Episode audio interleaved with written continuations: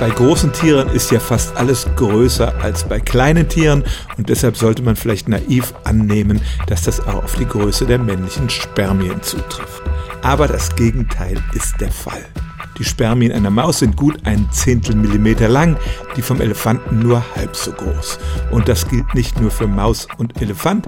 Ein Schweizer Forscher hat sich das im ganzen Tierreich angesehen und kommt zu dem Schluss, je kleiner das Tier, desto länger die Spermien. Die größten wurden bei einer Fruchtfliegenart gefunden.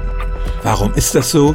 Die Erklärung der Wissenschaft, je größer der Fortpflanzungstrakt des Weibchens ist, desto größer ist die Gefahr, dass die Spermien dort verloren gehen. Deshalb muss man möglichst viele davon produzieren. Auf die Größe kommt es nicht so sehr an. Ist der Trakt dagegen klein und kurz, kommt es auf die Konkurrenzfähigkeit des einzelnen Spermiums an und das muss dann groß und kräftig sein. Generell gilt also, je kleiner das Tier, desto länger die Spermien und deshalb sind auch Mausspermien größer als Elefantenspermien. Stellen auch Sie Ihre alltäglichste Frage unter stimmtz.radio1.de.